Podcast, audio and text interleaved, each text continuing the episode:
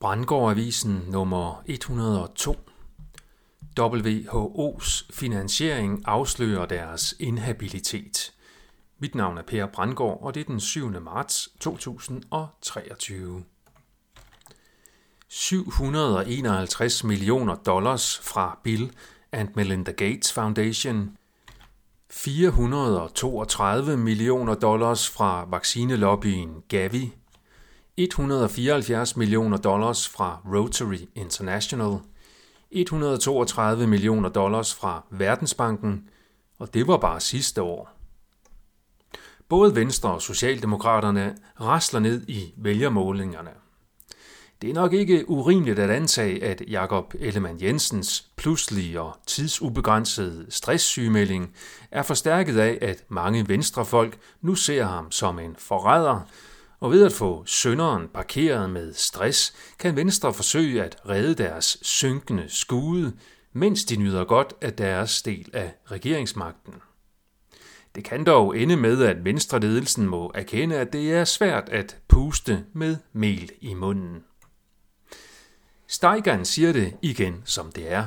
Woke er diktatur, ensretning og udstødelse. Men det må man ikke sige, da nogen så føler sig krænket, hvilket netop betyder, at nogen er nødt til at sige det igen og igen og igen, indtil verden begynder at genfinde forstanden. En kommentator i Jyllandsposten skriver ganske rigtigt med henvisning til coronaskandalen, at når en politisk skandale er kompleks, går de ansvarlige fri. Det er utroligt, at Mette Frederiksen ikke blot er gået fri for straf, men til med fortsat er landets statsminister.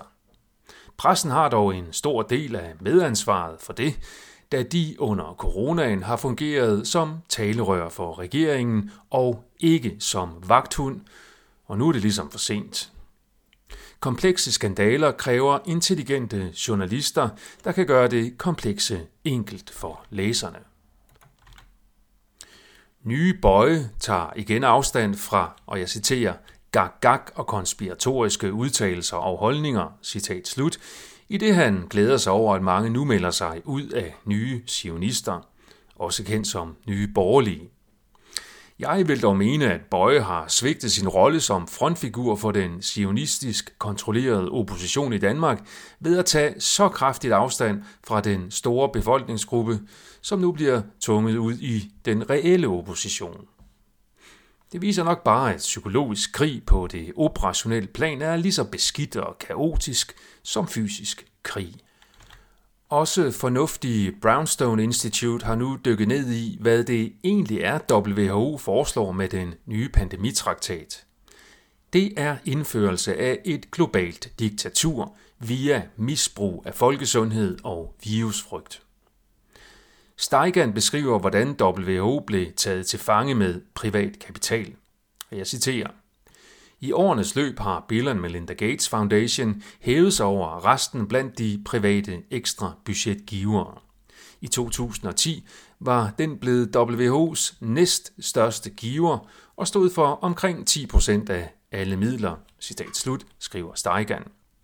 WHO's tidligere generaldirektør Margaret Chan, hun var WHO-boss fra 2006 til 2007, klagede over den stigende private sponsorering af WHO, da de frivillige bidrag er øremærket særlige formål. Den primære konsekvens har siden været, at WHO nærmest er blevet besat af ideen om, at vacciner er løsningen på verdens sundhedsproblemer. Tyskland er den suverænt største sponsor af WHO, hvilket vi måske burde være ganske bekymret over, set i lyset af Tysklands historiske tendenser. Her er en oversigt over de 20 største sponsorer af WHO i 2020 til 2021 ifølge WHO's egne oplysninger. Beløbene er i antal millioner amerikanske dollars. På førstepladsen har vi Tyskland med 1.268 millioner amerikanske dollars. På andenpladsen har vi Bill Melinda Gates Foundation med 751 millioner dollars. På tredjepladsen USA med 693 millioner dollars. På fjerdepladsen Storbritannien med 487 millioner dollars. På femtepladsen EU med 466 millioner dollars. På sjettepladsen Gavi med 432 millioner dollars. På syvendepladsen Japan med 218 millioner dollars. På ottepladsen Canada med 212 millioner dollars. Og på 9. pladsen finder vi Rotary International med 174 millioner dollars. På 10. pladsen COVID-19 Solidarity Response Fund med 171 millioner dollars, Kina på 11. pladsen med 168 millioner dollars, Norge på 12. pladsen med 165 millioner dollars, Saudi-Arabien på 13. pladsen med 158 millioner dollars, UN Central Emergency Fund, CERF, på 14. pladsen med 152 millioner dollars, Frankrig på 15. pladsen med 141 millioner dollars, og på 16. pladsen finder vi Verdensbanken med 132 millioner dollars, på 17. pladsen United Nations Development Program, UNDP med 103 millioner dollars, på 18. pladsen Australien med 98 millioner dollars, og på 19. pladsen Sverige med 96 millioner dollars, og til sidst på 20. pladsen Holland med 93 millioner dollars.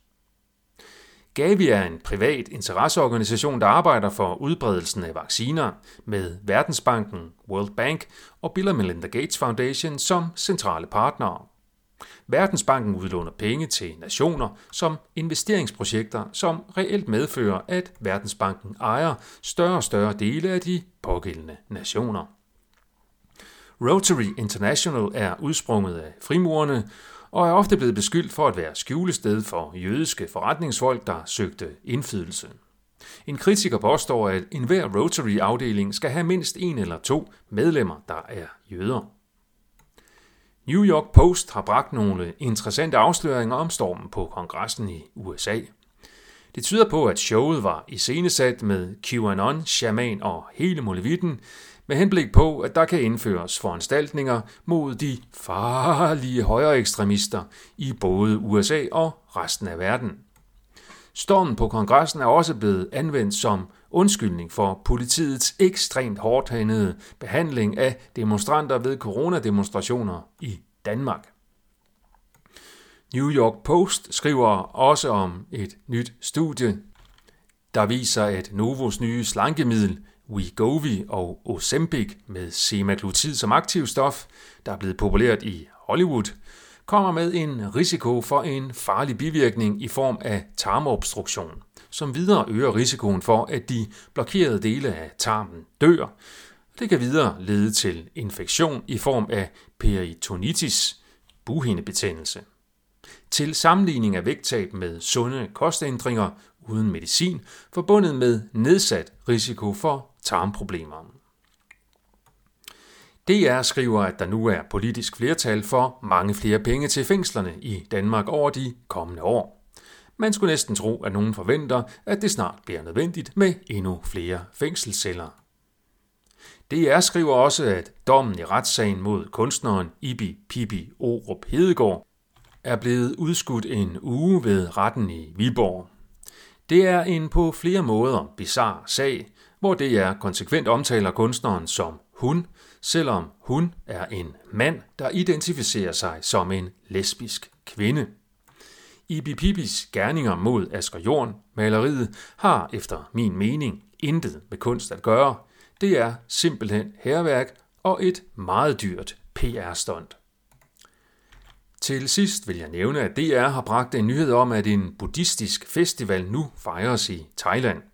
Det interessante ved den historie er det medfølgende Ritzau Scanpix pressefoto, der viser mediterende munke iført orange munkedragt, matchende orange mundbind og social afstand.